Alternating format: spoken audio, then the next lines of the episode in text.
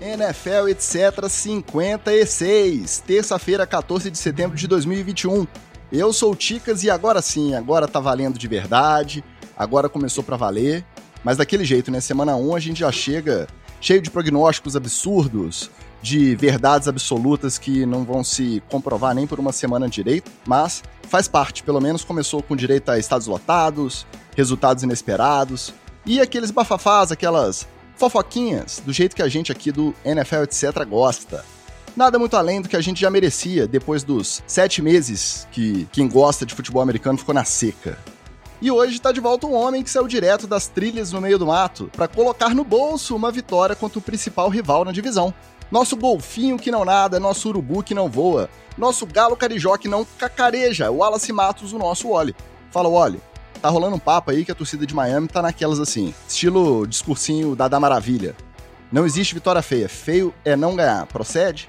Fala Ticas, fala galera ligada no NFL, etc. Desculpem a minha ausência na, na outra edição, mas eu realmente estava no meio do mato, é, cobrindo o da Independência com satisfação, mas obviamente me preparando e ganhando algumas horas de folga para tirar no domingo, que fiquei completamente alcoolizado acompanhando todos os jogos da rodada, obviamente ao lado do meu cunhado Magal, e já está aqui do nosso lado também. É, seguinte, gostei da vitória, ganhar do Patriots na casa deles nunca é fácil e obviamente não seria para o Miami. Agora é completar a segunda rodada e sentar o Josh Allen no colo. Protetor solar, eu tô vendo aqui na câmera que você usou, a carequinha tá inteirinha, beleza. E repelente, precisou? Mas eu tô com tô bicolor, tá? Eu tô diferente onde tava a camisa do de onde tá é, exposto ao sol. Usei repelente também, tô 100% zerado, nenhum carrapato, ok? Então tá, foi repelente, bonezinho para preservar o cucuruto. E aqui também o nosso Aaron Rodgers do NFL etc. Nosso integrante mais trabalhado no ranço e na leitura de Paulo Coelho, Luiz Vitorino, nosso Magal. Fala, Magal depois daquela atuação. Marromé, eu ia falar pife aqui na pauta tá pife, mas eu vou te ajudar. A atuação, né, mais ou menos, deixou a desejar a atuação do nosso New York Football Giants. A diretoria da NFL etc autorizou a troca dos palpites para o Super Bowl que a gente andou fazendo aqui nos últimos episódios. Você vai querer trocar de uma vez ou vai querer deixar mais para frente? Fala, meus amigos da NFL, etc. É, você deixou pífio aí, agora trocou, porque você fez a pauta antes do jogo de ontem, né? Você que está eu... falando com o pauteiro? É o pauteiro. O pauteiro fez a pauta antes do jogo de ontem. Como ele tomou um sacode, ele sofreu a síndrome do hoje não, hoje não, hoje sim. Aí ele resolveu pegar mais leve. Vou eu aproveitar para registrar que eu fui o único que ganhei na rodada, tá, gente? Um abraço para você. Eu vou ter que concordar com elas. Realmente, a atuação do New York Giants não foi algo que eu possa fazer elogios aqui, mas isso não mudará do prognóstico, até porque no ano passado o Tampa Bay Buccaneers começou a temporada perdendo e foi campeão do Super Bowl. Então o Giants vai seguir no mesmo rumo. Aí o cara quer tirar onda com a derrota do time do amiguinho na prorrogação, tudo bem, com fumble, com pataquada, mas o time dele me perde fazendo um touchdown aí no garbage time para não ficar muito feio, para ficar em duas posses, e ele não mudou o palpite dele pro Super Bowl. É isso que a gente ouve aqui no NFL etc, tá vendo? Mas hoje não vai ter jeito para comemorar a tão aguardada chegada da semana 1, o NFL etc vai ter tudo junto e misturado. Afinal, nesse roletão de estreia, tudo é manchete, cada jogo teve as suas tretas, seus TDs e seus fumbles. Então vamos que vamos e bora lá.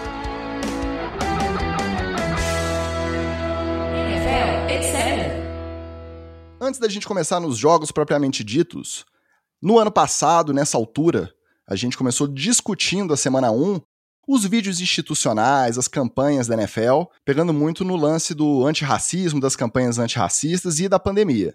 Nesse ano, por conta né, dos 20 anos da lembrança dos atentados de 11 de setembro no sábado, todos os vídeos ali de, de início né, de transmissão, todos os, os momentos patrióticos ali antes do hino foram voltados para lembrar essa data. Aí o Wallace, né, nos nossos grupos, estava um pouco revoltado, que ele achou que o pessoal da NFL estava comparando os problemas aí vividos pelo país dos Estados Unidos no 11 de setembro e na pandemia. Ele achou exagerado e de mau tom. Aí eu já começo perguntando para você, Magal, você concorda com essa visão? Você achou que foi além? Por quê? A gente gosta de NFL. A gente sabe como que funciona patriotismo aí vinculado à liga. Eu não esperava nada muito diferente, não. Alguma coisa te surpreendeu aí nessas campanhas? Cara, não me surpreendeu porque o americano ele tem esse fascínio com a questão do militar, né? A guerra, é aquele negócio assim, eles mesmos arrumam guerra para ir, aí mandam pessoal e, e, tratam aquilo como se fosse uma coisa assim de, nossa, fomos lá e lutamos, e não sei o quê, e, e parará. E assim, isso é uma coisa cultural tão forte, mas tão forte no, no, no americano, que não dá para esperar diferente. Mas, mas eu não acho que isso justifica, porque durante a pandemia, teve épocas da pandemia aí que estava morrendo mais de um atentado por dia. Por dia. Por dia. Não é por semana nem por mês. Por dia. Estava tendo um World Trade Center por dia. E tocar o barco agora como se nada tivesse acontecido, é, cara, eu acho, eu acho meio hipócrita, assim, para ser sincero. É óbvio que fazendo 20 anos do 11 de setembro, os caras iam fazer todas as homenagens possíveis e tá justo também. Tá justo fazer as homenagens. Mas eu acho que faltou um pouco de equilíbrio aí sim. Eu vou explicar só um pouquinho a minha, é, minha revolta. Foi porque eu me preparei para escutar um texto emocionante, algo que fosse tocante realmente ao que simbolizou os simbolizaram né, os atentados de 11 de setembro foi algo marcante na história mundial e, obviamente, é algo que a se lamentar muito. É o primeiro ataque americano que, os Estados Unidos sofrem em massa no próprio é, é, país. Tudo bem, tem uma, uma, uma bomba colocada antes no próprio World Trade Center na garagem, mas foi algo muito pouco impactante em, em relação aos símbolos que eram as Torres Gêmeas lá em Nova York. Lembrar que tem o Pentágono, tem um avião que é, os próprios passageiros derrubaram. É algo tocante em si. Agora, comparar os desafios do 11 de setembro aos desafios atuais e dizer que os Estados Unidos super, superam e superaram um desafio parecido ou semelhante lá em 2001 e por isso eles têm a certeza que superariam e tinham a certeza que superariam a pandemia é algo alucinógeno para mim. E ainda mais que estava na voz do Steve Buscemi, que é um cara que eu adoro, tem uma narração bacana e diferente daqueles narradores da NBC, né, até mesmo é, do, é, do Buffer, que é o narrador dos, do box, né, lá, é, é, é um, é, é uma narração mais é, real, né, é uma voz real.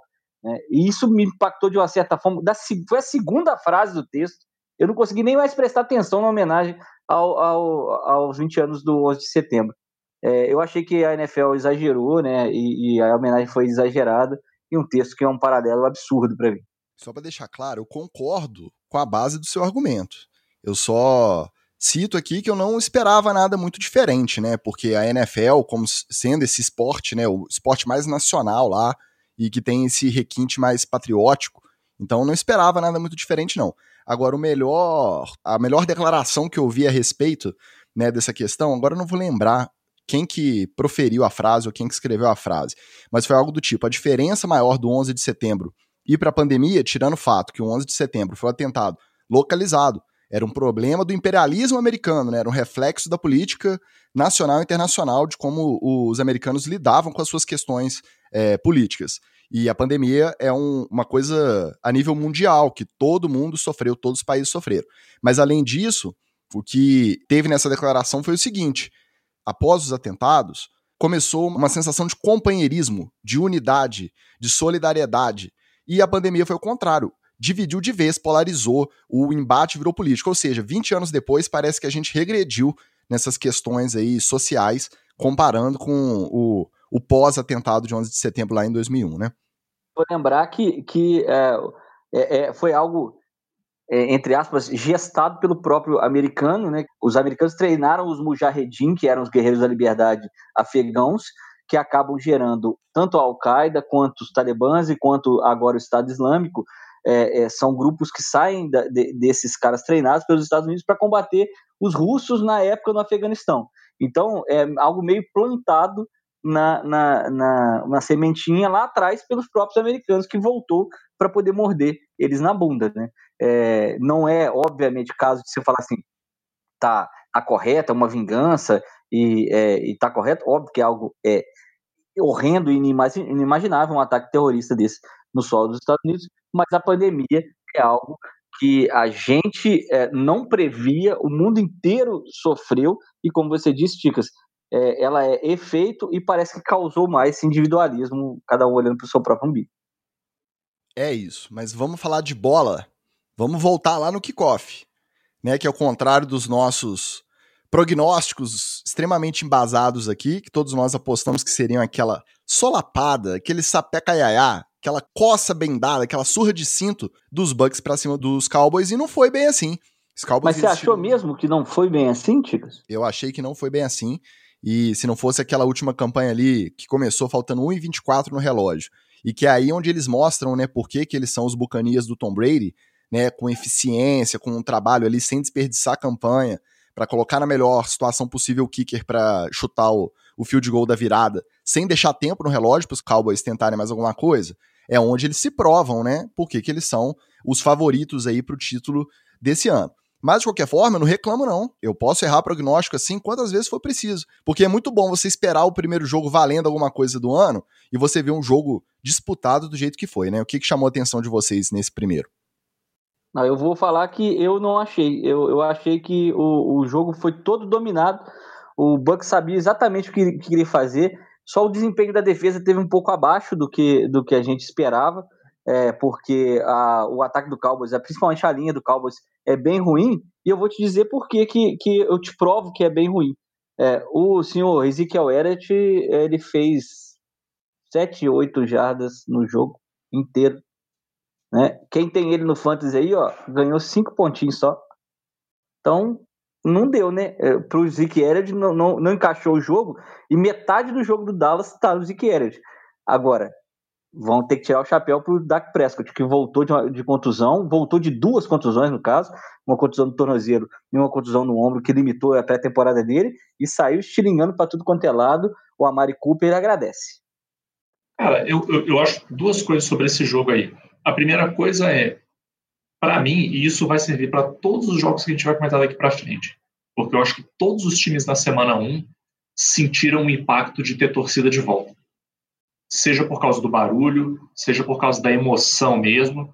E claramente você deu para ver que tinha jogador, alguns até experientes, que eles sentiram. O cara sentiu. Miami tava... sentiu, não. Miami, tá, Miami tava tranquilaço lá no Foxborough. É nós. Nunca teve tão tranquilo. Foi, foi isso mesmo, sim. Nunca teve tranquilo. Semana que vem a gente vê. Mas, essa semana no caso, né? Mas no caso dos Cowboys, foi a mesma coisa. O que, o que a galera tá tão zicada com, com, com o Elliott é o seguinte: um, o Elliott não corre mais como ele corria antigamente. Acabou isso. Acabou. Não, é que a lesão que vai voltar. Esquece, acabou. Ele não corre mais igual ele corria. Porque ele fisicamente não aguenta e porque aquele jogo que era bom dele jogar, o tipo de corrida que era bom dele fazer, as DLs e os LBs não deixam mais fazer. Não deixam. A liga aprende rápido. A liga aprende rápido. E a liga já aprendeu como você lida com corridas iguais a Ezekiel Elliott. Então, torcedor do Cowboys, esquece. Você nunca mais vai ver aquele negócio de dar a bola no Zeke e ele automaticamente ganha 4, 5 jardas. Você não vai mais ver isso, tá? Tire isso aí da sua cabeça. A segunda coisa é que o pessoal ficou botando a culpa no Mike McCarthy, é, dizendo que o, o Williams não jogou porque por causa das chamadas. Pô, cara, a, o, o deck o deck estava passando muito bem. Estava passando muito bem. E os alvos dele estavam trabalhando muito bem. O Sid Lamb trabalhou bem. O Amari Cooper trabalhou bem. Se eu estou passando a bola bem, eu estou conseguindo avançar, meus recebedores estão recebendo, estão ganhando os matchups com os corners. Para que, que eu vou dar bola para ele? Para quê? Para satisfazer o ego do cara? Para dar ponto de fantasy os nerdola e eu incluído aqui? Apesar que eu não tenho Elliot, porque eu, eu tenho dignidade quando eu puxo meu fantasy não boto jogador que eu não gosto. Mas isso não vai acontecer, cara. E vou te falar de novo, a, a, amigo torcedor do Cowboys aí, não espere que isso aconteça durante o resto da temporada também não. Porque se o Sid Lamb e o Amari Cooper continuarem recebendo bola e ganhando matchup do jeito que eles ganham esse jogo, esquece, o jogo vai ser isso aí, cara. É melhor pro deck, é melhor pra OL, que agora até que vai voltar com o, o Zeitler aí retornando de Covid. Então, a torcida do Cowboys tem que esperar isso. E do Bucks, cara, o Tom Brady é o Tom Brady, cara. Aquela, aquela carinha dele quando a última bola, a última posse voltou pro Bucks, que a câmera filmou bem direitinho assim, ele, che ele ali na sideline, preparando ali para pegar o capacete, que ele deu aquela olhadinha para o campo, aquela olhadinha do Tom Brady, você pode saber, cara. Aquela campanha acaba em touchdown, a não ser que dê uma merda muito grande. Você não precisa ter essa dúvida. Por isso que do mesmo jeito que você não deixa resultado nas mãos dos juízes, você não deixa o Tom Brady correr uma última campanha. Você não deixa. Porque se você deixar, esse é o risco que você corre. Mas, muito obrigado, Tom Brady, Bucks desde criancinha, por dar essa primeira sapecada no Cowboys aí. É nosso disclaimer, que eu citei lá no começo e o Magal também já falou aqui. Gente, é semana 1, né? As nossas reações são todas focadas no que a gente tem, porque é isso que a gente tem até agora. Nada garante que pro resto da temporada, isso, nada, né, em relação a nenhum time, vai se consolidar e se manter. Mas eu acho injusto um pouco botar na conta do, do porque até peguei para olhar a estatística aqui. É lógico, a defesa do Bucks contra jogo corrida é um absurdo. Foram 58 chamadas de passe dos Cowboys e 18 de corrida. Então, não é porque nem ah, o Zeke teve 20 e tantas carregadas e não rendeu. Tudo bem, ele teve 11 carregadas para 33 jardas, uma média só de 3. É baixa. Mas eles não estavam muito interessados também, não. Eles estavam fazendo só uma mudança de marcha ali. O negócio era estilingar. Aí, nesse ponto, eu fiquei muito feliz de ver o Dak Prescott inteiro apesar de, de eu ter reclamado muito dele no Hard Knocks, porque não é o rei do carisma nem nada. Até que ele com o Aidan Diggs lá, com o filho do Trevon Diggs, foi maneiro, né? Ele assinou a, a camisa que ele deu pro garotinho falando, não é o Patrick Mahomes. e aí até ganhou um pouco mais da minha simpatia. Mas, pô, parece que é um moleque maneiro e voltou trincando. É, se vai se manter durante a temporada, a gente não sabe. Mas aí, só para terminar, muda um pouco a nossa impressão sobre o Dallas, porque a gente estava com essa impressão que ia ser mais um saco de pancada de novo, que não ia render.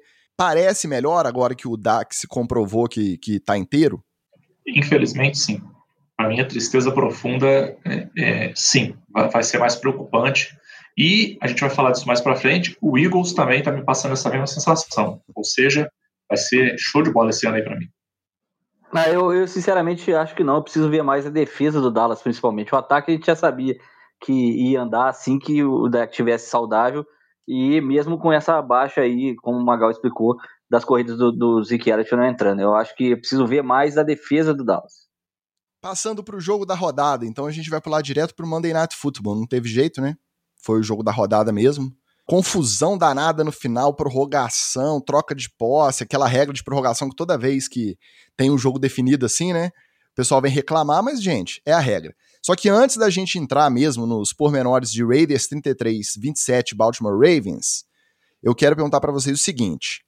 Nas últimas três semanas antes de, do início da temporada regular, o Ravens perdeu LJ Fort, ligamento cruzado. J.K. Dobbins, ligamento cruzado. Justice Hill, tendão de Aquiles. Gus Edwards, ligamento cruzado. Marcus Peters, ligamento cruzado. Então, só nessa listinha aí são os dois running backs principais, mais o principal ou o segundo cornerback, né? Porque o Marlon Humphrey eu acho que hoje já tá na frente. Isso pode ser má gestão da fisiologia, da comissão técnica, da preparação física? Vocês acham que é azar? Porque ano passado a gente ficou nesse dilema, nesse debate, sobre a questão da pré-temporada praticamente inexistente, muito atípica por conta da Covid, sem pré-temporada, né, sem jogos de pré-temporada, e o training camp aí meio bagunçado. Esse ano não teve essa desculpa. Vocês acham que isso pode ser excesso de carga? É azar? É coincidência? Como que vocês veem esse tanto de lesão do Ravens aí para começar a temporada? Cara, eu acho que é azar, sinceramente, porque o, o, o, essa lesão de, de ligamento aí, para o running back, isso aí é, é terça-feira à tarde. O cara corre esse risco aí o tempo todo, o tempo todo. Né? E às vezes é uma movimentação besta, assim. É uma coisa boba que o cara faz. É só ver, eu esqueci o nome dela, coitado. A, a tenista aí que lesionou o joelho também. Cara, um lance banal. banal como é que ela chama? Luiz Stefani. Isso. Cara, negócio banal, cara. Tá fazendo uma mudançazinha de direção, nada demais. E, cara, caiu no chão, acabou. Acabou. É, é pra ser carregado. Então, eu acho que é azar, cara. Acho que foi azar mesmo. É, é, eu sei que às vezes, por ser o, a mesma lesão em vários caras, né? Às vezes pode dar a impressão de, pô, a preparação não tá. Mas eu acho que se fosse uma, uma onda de lesões mais espalhada entre outras áreas do time, com vários jogadores diferentes, eu acho que aí sim poderia ser alguma coisa de preparação. Mas nesse caso, eu acho que infelizmente foi só azar. É, não, não tem muita impressão, é muito improvável que seja excesso de carga, Ticas, porque não são lesões musculares. né? São lesões de tendões e ligamentos. E, esses aí não tem como você é, é, ver a carga. É, ele, a hora que romper, vai romper mesmo. Principalmente a Aquiles e o, o famoso ACL, né? O Anterior Crossing é, Ligament, que é, é o ligamento anterior cruzado. Esse que é o na frente do joelho. Tem a patela, você tem um ossinho em cima, e logo atrás dele tem um, um cruzando para a direita, no caso do, do joelho esquerdo, né, para fora, para a esquerda, e no caso do joelho direito, para a direita, né, indo para a direita. Esse aí é o que rompe, porque geralmente ele, ele rompe porque o joelho dobrou demais ou fez um movimento lateral que ele não está acostumado a fazer. E aí, é, geralmente nesse movimento lateral, ele não rompe, ele esgarça. É esse que dá para tratar com fisioterapia, né? não tem, às vezes não é cirúrgico. Mas rompeu completo, não tem jeito, é cirúrgico, tem que tirar um pedaço do tendão patelar, que é esse da frente do joelho, e botar lá no lugar para poder refazer a cirurgia. Mas, é, como são lesões é, de tendão, é, é muito difícil de ser carga. Pode ser uma outra coisa que aí não tem como contar, que é a emoção, né? A emoção do running back, é, é, de querer forçar a jogada, de ter um cara pendurado nas costas dele e ainda querer mais uma jardinha e tal. Aí isso aí não tem, é, é só o próprio jogador que pode medir isso. Aí nessa confusão, na semana passada, na ausência do Wallace, com a presença do nosso querido Batatão, a gente foi conjecturando entre Livion Bell, Devonta Freeman ou Todd Gurley, quem que o Ravens ia pegar, Acabou que o Ravens pegou todo mundo, exceção feita ao Gurley, porque liberaram o Latavius Murray lá no Saints, e aí teve que contratar os três. Latavius Murray estava desempregado na sexta e foi titular na segunda-feira, ainda fez touchdown. Agora, sinceramente, eu acho que não foi isso que determinou a derrota do, do Ravens, não. É muito hero do Lamar, né? Muita confusão ali. O estádio tava assim, alucinante quando o Magal fala da questão das torcidas. O estádio estava legal demais de ver o primeiro jogo, né, no estádio novo em Las Vegas. A torcida barulhenta demais e diz que foi até um aspecto considerado na construção, né, do Allegiant Stadium. E aí parece que fez diferença Vulgo também. Estrela da Morte. O Estrela da Morte, é exatamente. E aí chegou naquele final, né, na prorrogação, uma confusão danada, troca de posse e acabou dando Raiders. Muda Vamos voltar, vamos repetir isso várias vezes. É semana 1. Mas muda a perspectiva? Eu confesso que a minha perspectiva sobre o Ravens mudou. Né? Com tudo que foi vendido aí na pré-temporada, sobre destravar o, o, ataque aéreo, eu até vi o Lamar melhor no pocket, só que não adianta, ele tá melhor quando o jogo tá controlado, quando tá 14 a 0 Na hora que o bicho pega mesmo, eles vão para quê? Pra corrida heróica do, do Lamar pelo meio, e aí tivemos dois fumbles aí para também contribuir para a derrota. Muda o Raiders, Parece que a mudança na linha ofensiva não foi né, prejudicial, parece que tá jogando direitinho. O Derek Carr jogou bem, né, arrumou muita bola. Darren Waller, a gente sabe que é um monstro. Mudou para vocês a perspectiva desses dois times? Para mim não mudou não, nem de um nem de outro. Mas sendo bem sincero, eu até comecei a repensar um pouco mais a minha opinião sobre o Derek Carr. Eu acho que ele deu uma, uma boa melhorada, eu achei ele mais, mais centrado, achei porque no ano passado e no ano anterior é, ele foi muito irregular, assim, muito irregular. Ele ia do, do, do céu ao inferno, às vezes no mesmo jogo. Assim. E agora eu achei ele mais consistente, ele errou pouco, é, teve muito erro de recebedor dos Raiders, de, de, de segunda descida, de terceira descida, coisa que era assim, para resolver fácil a, aquele down, né? E aí o recebedor dropava, o recebedor errava a rota, e aí tinha que partir para uma terceira mais longa, uma terceira mais complicada. Mas eu achei que nesse caso aí, o efeito torcida foi positivo para os Raiders.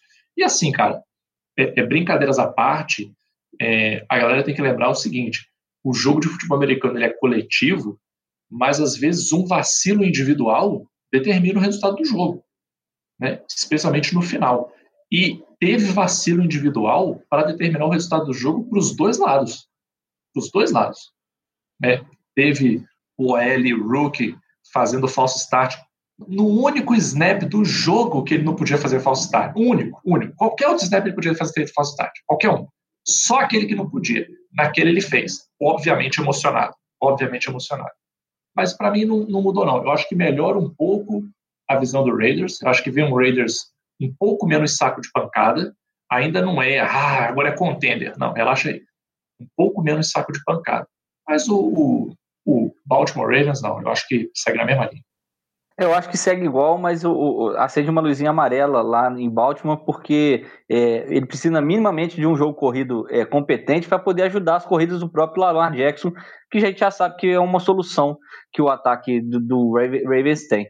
E, a, e, acende uma luz vermelha para a defesa do Ravens. Eu acho que é, duas coisas que dá para observar nessa primeira rodada.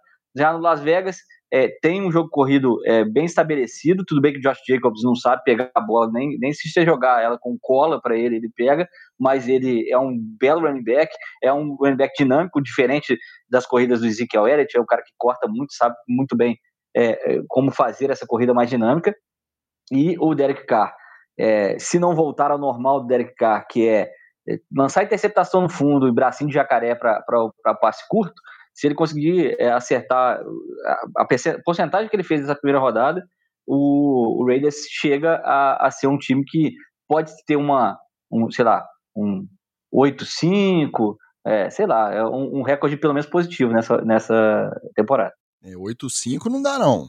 Pode ter um 9, 8, um 10, É, eu tô, eu tô na, na temporada, nas temporadas passadas. É, Cara, um 9, 8, 8 é, 5 você deve estar assim, na né? temporada 1972, com 13 jogos é, de regular? Mais ou, menos, mais ou menos isso aí. quando, quando a gente conseguiu é, fazer igual que o Bucks fez. O Miami voltou com todos os titulares é, é, de 72 para 73, se eu não me engano, o ano, e foi de novo para o Super Bowl luz amarela acesa em Baltimore, aí quando você pensa, né, o tempo para desligar a luz amarela, você olha no calendário e você vê Sunday Night Football versus Kansas City Chiefs. Brabo, hein? Brabo. É bom que se apagar, apaga de uma vez só, mas pode virar laranjinha. É bom que o 0-2, ele, ele, ele muda muita coisa no time, né? É, se, se, você chega num, num time que era contender 0-2, aí, meu querido, vai voar gente, vai sair gente, vai entrar gente vai ter movimentação no waiver, vai ser lindo. Vamos ver. Falando em luz amarela, amarela e verde no caso. Zebra da rodada. A gente passou a intertemporada off-season inteira na novela Aaron Rodgers. Falinha daqui, falinha dali. Eu apostei que esses danadinhos iam chegar no Super Bowl. Olha a minha aposta Super Bowl, em Ravens e Packers. Olha como que começaram os meus palpites, hein? Aí os Saints me decidem mandar o jogo em Jacksonville, vai o Packers inteiro para lá e me leva uma coça bem dada de 38 a 3 sob o comando maravilhoso de James Winston. A luz lá tá amarela só pro lado de Green ou já tá laranjinha? Não, então, é, é parte do, do que a gente pode justificar essa, essa coça, você já disse aí. A gente passou metade ou a pré-temporada inteira falando sobre volta Aaron Rodgers, não volta Aaron Rodgers, joga Aaron Rodgers, não joga Aaron Rodgers. Isso, obviamente, influenciou de alguma maneira a preparação do, do Packers. Mesmo que eles me digam que não, mesmo que o time é, fale, não, ele participou de todas as sessões de treinamento e tal, mas isso é, deixou tenso o ambiente, deixou mais é, preocupada, preocupados os companheiros. O próprio Rodgers não estava com cabeça no, no, treinamento, e aí a gente viu, é, como o Magal sempre fala, a NFL ela é definida em milésimos, ela não é definida é, por, por minutos ela é definida no detalhe. São todos profissionais de futebol americano, gente muito bem treinada, e aí, se você tiver essa pequena desvantagem, você vai é, tomar. Eu ainda acho que nem o Winston é isso tudo, e nem o Green Bay está perdido dessa maneira que mostrou na primeira rodada. Mas eu gostei muito de ver a defesa do Saints jogando, jogou muito bem, e aí, para além do, do mau jogo que o Rodgers fez, perdido, completamente perdidaço, e aí é, é, vai, vai de tudo. Não, não teve jogo corrido, não teve passe curto, não conseguiu achar os caras em profundidade. E quando achou alguém é, é, em, em, média distância, não, não solucionava, porque a defesa do Saints estava em cima. Então, é, a, o, a defesa do Saints eu, eu destaco né, como, como prioridade do jogo e tal. E é o, o elogio que, que, o pessoal fez ao James Winston isso é, nisso ele é muito bom. No passe profundo, na, na, na jogada de mais de 30, 40 jardas, ele é muito bom. Eu quero ver ele jogando, tendo que é, é, é, controlar o jogo ali na intermediária, onde ele costuma errar os passes das interceptações, que até viram pick six. Cara, eu acho que tem dois pontos aí. Um é que eu acho que o, o, o James Winston ele tá mais solto, ele está mais confortável agora. Porque antes, cara, se você pensar na a, a trajetória dele, cara tem que ter uma cabeça muito forte para se manter ali na que eles chamam de in the zone, né? Na zona ali focado, porque pô, ele, ele, ele foi escolha alta de draft, ele foi o QB1 de uma franquia, aí não deu certo, foi para outra, não deu certo, caiu num time bom, mas que tinha um QB estrela, então assim, o cara sai do college para ser uma estrela, não dá certo, aí ele vira reserva, aí quando ele está virando reserva, aparece né, essa aberração da natureza. Como que a gente odeia esse homem, né? Coitado, nem é para isso tudo. Mas aparece um Tyson Hill da vida. É, então, assim, é um negócio que. E o Tyson Hill. Cara, o é... snap que ele jogou foi ridículo, cara. Ele tentou fazer um negócio que. Ah, ele caiu sentado em cima do. Nossa! Não, e aparece assim, né? Aparece querendo o posto de QB1, né? Começou beliscando, depois chegou esse ano já queria ser QB1. O cara não tem tranquilidade para jogar. Então, eu acho que o, o que eu senti do James Winston, do James Winston, foi que agora ele estava com tranquilidade para jogar. Alguém virou, bateu nas costas dele e falou assim: meu querido, você é o QB1. Você é a estrela, você tem potencial e você está agora cheio de alvo bom aí para você usar. Você está com uma OL que te defende legalzinho também. Então, aproveita, faz teu jogo, se consagra. Eu acho eu senti com ele com essa sensação aí. E do lado do Packers, aí obviamente que muito mal comparando, mas eu vou puxar um pouco da, da minha experiência de jogador de futebol americano, que é o seguinte, cara, tem dia que nada funciona. Nada funciona. Tem dia que nada funciona, cara. Nada funciona. É, é, infelizmente, eu já passei várias situações dessa aí, é, que você tá ali na defesa, é, você tenta uma coisa e não funciona, você tenta outra coisa e não funciona, você passa o seu playbook inteirinho e nada funciona. Aí, de repente, você chega ali no terceiro quarto, você já está ali com, tomando de quatro posses, e você fala assim, cara, a gente já rodou tudo que tinha para rodar e não está funcionando nada. E agora? Agora não sei. Não sei, não tem o que fazer mais. Né? E não é uma questão de, de técnica. Cara, eu, eu não sei. Eu ouso dizer, tá? Eu ouso dizer que é uma coisa meio de. é, é, é místico, é transcendental, é etéreo. Tem dia que as coisas não funcionam. E o, o Packers, esse jogo aí, foi esse dia aí, que as coisas não funcionam. Não funcionou, tudo que eles tentaram deu errado, e é isso aí. O que, que você faz com isso? Você revê a sua fita, vê o que, que você consegue tirar dali de aprendizado, deleta e bola para frente. É o que tem para fazer. Eu vou só discordar rapidinho do Wallace, porque eu acho que a surpresa foi justamente o James Winston trabalhando muito bem nos passezinhos mais marotos. Tanto que você vê estatística aí, ó, cinco passes para touchdown no jogo e 148 jardas. Sendo que quando ele estava com quatro touchdowns, ele tinha passado só para 93. Então, foi aquele, aquela marretada ali do meio mesmo. Corrida, corrida, corrida, passe curto, corrida, corrida, abriu, aí um passe mais longo. E deu muito certo. Eu acho que o que me surpreendeu foi justamente isso. Ele soube controlar muito bem essa meiuca ali, que é o que não se esperava muito dele na real, né? Não, mas quando tem muito passe curto, é, o cara vai acumulando jardas. Geralmente, esse passe aí que ele deu, e esses passes curtos, eram pro Camara. Era do lado, era, era, um, era, era um passe lateral pro Camara sair correndo. Tem que lembrar que tem esse, esse monstro no New Orleans Saints também, que quando estabelece o jogo dele, ele abre o jogo para todo mundo. Só lembrar que aqui no NFL, etc., eu sempre defendi, tá? Meu meninão, Jameis Winston. E não tenho nada contra a zebra, mas uma zebra dessa também, né? 38 a 3 sem chance, o jogo fica sem graça. Ainda bem que tinha outro jogo no horário pra gente, né, dar um bizu, porque aí vem Jordan Love rapidinho, aí ficou muito ruim de assistir. E lembrar também que no ano passado, aí a torcida do Packers que tá maluca com essa, né? Os Bucks também levaram 38 a 3 ou um placar parecido, justamente pro Saints. E no final deu no que deu. E para terminar um TDzinho, tá? Um TDzinho rápido, porque o Breeze não sei se foi durante a transmissão do jogo ou se foi depois comentando. Aí ele falando sobre o Winston, né? E o Winston trabalhando ali no ataque. Aí, num passe, numa imagem, né? De um passe longo. Aí ele falou que era isso que os Saints precisavam nos últimos anos. Então fica o TDzinho aí pro Drew Brees, todo serelepe, tá? Como comentarista da NBC. Ah, não tem jeito de não, de, não comentar? É, ele tá plantando grama, tá? Botou cabelo na testa aí e isso aí é falta de caráter. Tem que assumir a careca. Eu gostei, achei que o implantezinho ficou bacana. Outras zebras. Steelers, que ninguém apostava que iam levar os Bills, 23, né? 16 para os Bills. É, não se pode descartar os Steelers porque é um time bem treinado. Mike Tomlin faz chover, às vezes tendo pouco recurso. Então, quando tá melhorzinho ali no elenco, então, com a defesa dominante, ele prova o seu valor. Vocês apostam numa regressão do Josh Allen esse ano? Batatão apostou nele para MVP, tirando né, a ressalva da, de ser anti-vax. Batatão apostou em Josh Allen para MVP. Vocês acham que é um ano de regressão do Josh Allen ou não? Nossa, continuar tomando pancada igual ele tomou do TJ Watt lá umas 4, 5 vezes, ele vai é, parar no, hospital.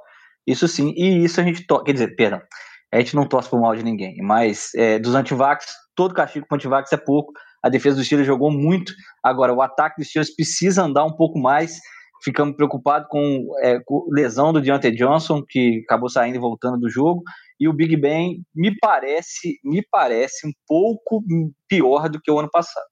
o Big Ben, vamos combinar, né? Ele já tá, ele já passou da hora tem tempo já, né? Ele já tá pagando hora extra aí há muito tempo, cara. É, eu entendo que ali no, no Steelers é muito mais uma questão de é, o cara ainda quer continuar jogando e não tem ninguém melhor para você botar. Então, ah, vamos levando, vamos levando. Mas é, claramente, assim, seja por lesão, porque está recuperando, pela razão que for, cara, todo ano o, o, o, Big Ben ele dá uma caidinha. Ele dá uma caidinha, todo ano. E para mim já está chegando naquele limite do insustentável, entendeu? Até porque o problema de você ir levando com um QB mais velho, muito lesionado, é que você pode até ir caminhando bem ao longo da temporada, aí chega ali no meio, no último terço da temporada, o cara lesiona e se quebra de vez, vai ter que entrar um QB2 lá, sem ritmo, sem dinâmica de jogo, para tentar matar o resto da temporada. E aí lasca. Mas, concordando com o Alas, eu tento não desejar o mal dos outros, mas eu espero sinceramente que o Batatão esteja errado e que a curva do Josh Allen seja uma descendente que ele vai ficando cada vez pior, lesione, tome uma estaca arrumada. Você vê que não precisa muito, não precisa muito. O Fitzpatrick tomou um sec e já foi suficiente para tirar ele. Então, quem sabe aí, né? O Josh Allen não fica em casa, porque pelo menos se ele, como ele é anti-vax, se ele ficar em casa, ele contamina menos gente, né? É melhor do que ele ficar rodando por aí. Tem outra coisa também, né, Magal? Mesmo se regredir um pouco em relação ao que ele jogou ano passado, que ano passado ele jogou muito ainda dá para ser um bom quarterback. Ainda dá para levar o Bills longe. Então não significa que regrediu, esqueceu como é que joga e vai voltar aquele Josh Allen do primeiro e do segundo ano, que só fazia. que era tipo James Winston, né? Disparava as bolas de qualquer jeito pro fundo e seja o que Deus quiser. Então dá para regredir e dá para continuar sendo um bom quarterback. É... Infelizmente isso é verdade. É Infelizmente isso é verdade. Só retomando uma tretinha rápida, porque o TJ Watt, o principal da defesa dos Steelers, estava sem contrato, sem renovação de contrato, até quase na véspera do jogo, né? Os Steelers anunciaram assim o acordo, mas nossa, na tábua da beirada. Aqui a gente não fica discutindo muito contrato, mas aí o Big Ben, numa entrevista, sabendo desse imbróglio, falou algo do tipo assim: ó, não foi para isso que eu reduzi meu salário. O Magal falou que ele tá fazendo hora extra aí, ele deu aquela cornetadinha, né? Vocês estão segurando o capilé pro menino aí, que é o principal do, do time, por quê? E um TDzinho também, o Stephon Diggs jogou com as chuteiras personalizadas em homenagem ao Michael K. Williams, o ator que faleceu na semana passada, é, que ganhou fama interpretando Omar Little, personagem icônico da série The Wire, a melhor série já produzida na história do audiovisual. Então, se você não viu, dá uma gugada aí, porque a chuteirinha dele, personalizada tanto com a imagem do, do Omar Little quanto com outros personagens The Wire, vale a pena você conferir. Passando para outra zebrinha, essa foi bacana, né? Passamos também bom tempo aqui falando que o Burrow estava com medo do joelho, mas era psicológico, não era físico. O Jamar Chase dropando tudo que era bola e foi draftado para jogar com o seu quarterback do college. E o Bengals foi lá na prorrogação e conseguiu vencer o Vikings por 27 a 24. Na semana passada, o Chase culpou o mau desempenho, os drops, pela diferença né, na bola que é usada no college football e na bola usada na NFL. Além das listras ou alas, você consegue dizer pra gente quais são as outras diferenças entre as bolas? Porque parece que na hora do jogo ali não fez diferença não. Na hora do jogo, ele estava adaptado com a bola profissional, jogou muito bem o Jamar Chase. É, uma da Nike e outra da Wilson, só. não tem mais diferença. O peso é o mesmo, as libras, eu fui até pesquisar aqui agora, a libra calibrada, quando não é o Tom Brady que tá jogando, é a mesma é, quando não é o New England Patriots e, e que murcha, é a mesma. Então, não tem como o Jamar Chase ter, ter notado diferença, não. Ele deve estar tá sentindo falta visualmente. E aí tem que ir no oftalmologista, sei lá, jogar um, com óculos igual aquele do Blankenship, né? Tem que é, daquela listazinha branca rodando na direção dele. Porque é essa adaptação que ele tem que fazer. Uma é marrom completamente, e a do college tem metade de uma lista branca, justamente para você facilitar a visualização do spin não só nas transmissões, mas como para os recebedores também. Agora, duelo de dois times que não, ninguém vai a lugar nenhum, né? O, o, o Burrow vai fazer as dele, o Chase vai pegar e vai dropar a bola também, porque dropou a carreira inteira, não seria na NFL que ele teria, não teria drops também. Mas vai ser um grande wide receiver, tenho certeza que vai fazer diferença, principalmente nesse time do Bengals que perdeu muito talento nessa posição. E o, o, o Vikings é o seguinte: é Dalvin Cook, Dalvin Cook, Dalvin Cook, porque se depender do Kansas não vai chegar em lugar nenhum. Eu não sei para que, que os caras ficam inventando desculpa. Desculpinha de peitorreiro, né, cara? Ô, Jamar Chase, você tava jogando no, no modo normal e agora você tá jogando no modo hard. É isso, meu filho. É a velocidade é mais rápida, a porrada da bola que vem na mão do QB é mais rápida. Às vezes a galera é, é, faz pouco dessa, desse ponto mas, cara, se você um dia aí, amigo ouvinte, tiver a oportunidade de pegar alguém aí, um colega seu, um brother, qualquer coisa assim, alguém que realmente saiba lançar uma bola, e você pedir para o cara lançar uma bola na maldade, assim, lança, lança forte na sua mão, cara, é uma porrada. É uma porrada. Não é, não é, coisa, não é coisa pequena, não, cara. Eu já quebrei o meu mindinho desse jeito. Fazendo brincadeira antes do treino com o QB do time, e o cara lançando bola na brincadeira, não estava lançando na velocidade do jogo, não. Lançando no de boa dele ali. No de boa dele ali, cara, a bola pegou no meu mindinho, quebrou, quebrou o osso mesmo. Então, assim, é, é, tem que considerar isso e não sei por que o John Martins foi inventando essa moda. Agora, o jogo foi bom? Pô, o jogo foi muito bom, cara. O jogo foi maneiraço, foi maneiraço, foi equilibrado. Eu, eu achei que foi mais equilibrado até do que o Raiders e, e Ravens foi mais equilibrado. Porque, o, principalmente no final ali do jogo do Ravens, do Ravens e do Raiders, é, teve muita, muito erro, né? O false start, é, o, o Snead dropando bola dentro da endzone, que não pode, né? O cara, porra, 20 anos de curso, dropando aí, uma bola dentro da endzone. Esse drop volta no que você tá falando. Às vezes, o próprio quarterback na empolgação, ele faz um, um passe com a força excessiva nem sempre a bola mais forte ela vai ser melhor. Ela ficou difícil de ser recebida e ela estava tão forte que ela pererecou na mão do, do Snead e ela bateu no capacete do defensor, não vou lembrar qual que era. Ele não teve nenhum reflexo de segurar. Então, mesmo no rebote, já que o Snead não conseguiu segurar, ela explodiu no capacete e aí sobrou para o Anthony Everett é, segurar a interceptação. Então, você imagina, nem sempre mais forte significa melhor, né? Pois é, e o final daquele jogo foi um jogo muito marcado por erros, né? O, o Bengals, o jogo do Bengals, ele não foi tão marcado por erros assim. O final foi um final mais disputado mesmo, assim. É, os ataques movendo as correntes para botar os, os, os kickers em posição de field goal, os kickers segurando a pressão e fazendo bons chutes na hora dos field goals. Então, assim, eu gostei do jogo, mas é aquela dúvida, né? Como é que vai ser, como é que vão ser esses dois times ao longo da temporada? Não sei, cara. Também não acho que nenhum dos dois é contender, não eu sei. Do Bengals, não se espera nada, o que vier é lucro. Agora o Vikings, a setinha, cada semana que passa, ela vai apontando cada vez mais para baixo, né? Pessoal, ah, Dalvin Cook, Kirk Cousins pode bem, a defesa parece que é boa, Mike Zimmer é um, é um técnico defensivo legal. Parece que o Vikings está só apontando cada vez mais para baixo a setinha deles. Agora, o Bengals ganhar dos Vikings também é uma zebra que não é assim tão zebra, não é tão surpreendente, né? Mesma coisa vale para os Steelers, para os Bills, para o Raiders e para os Ravens. Não eram favoritos, mas não, é, não, não era a zebra. No caso dos Saints e dos Packers, foi uma zebra, mas pela, pelo placar, pela forma dominante que foi o jogo, né? Agora, essa aqui também não é tão zebra assim, mas foi uma zebrinha também.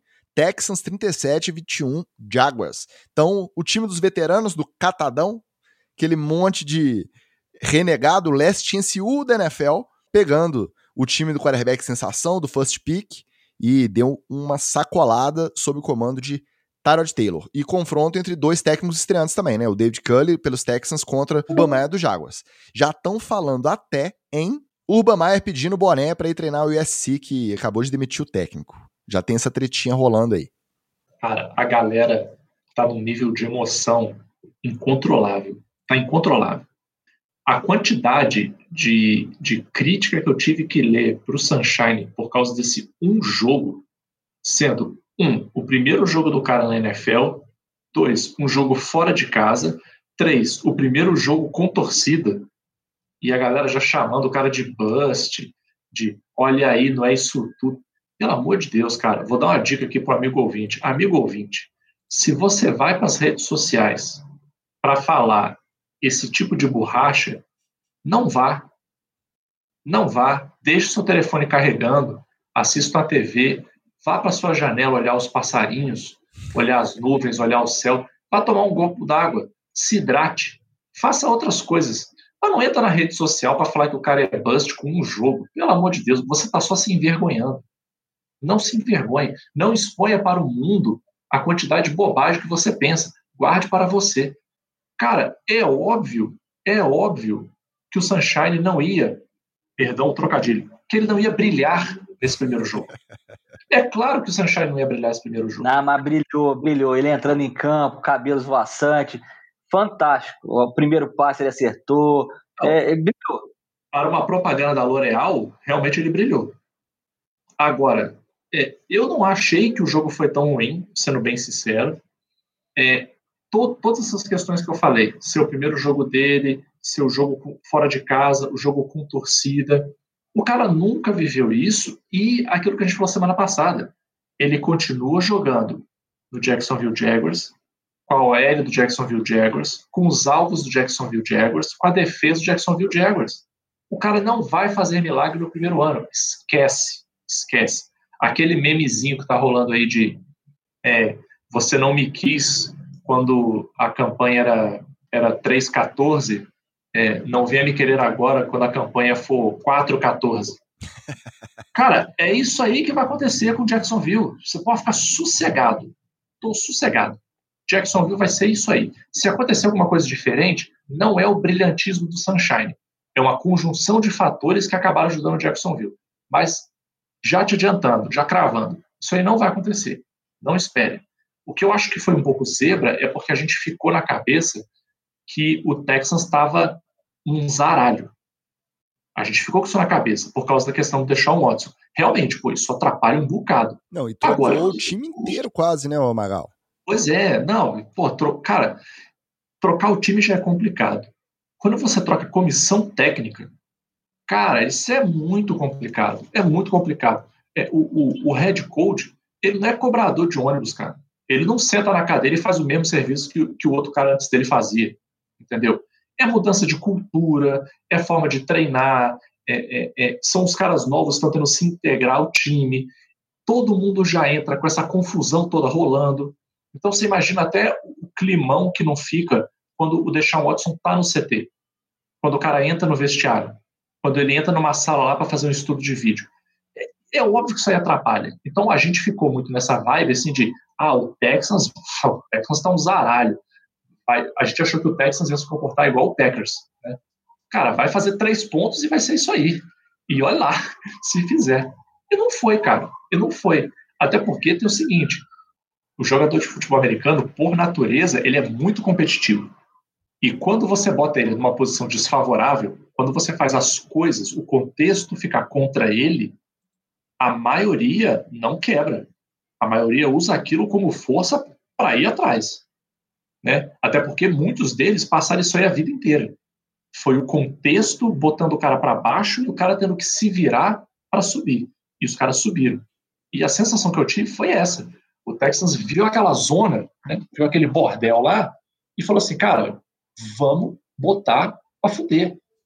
Vamos para cima dos caras.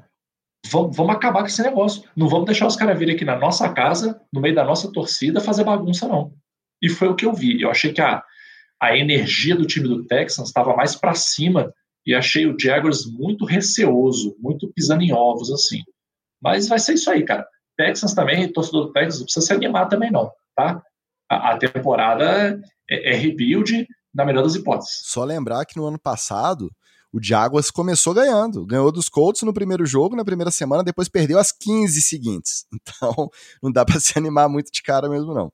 É verdade, eu, mas eu achei que o Jaguars já mostrou mais do que mostrava o ano passado. É, relativamente, gostei da estreia do Sunshine, achei, não esperava nada mais do que isso. Belas conexões com o Lavisca Cheno Jr. e com o DJ Chuck ali nas, na, em alguns passes é, bem, bem característicos dele desde o college. É, acho que vai virar esse, esse ataque, mas é aquilo, tem que reconstruir. O time fizer quatro, né, quatro vitórias já tá bom, que melhor do que o ano passado.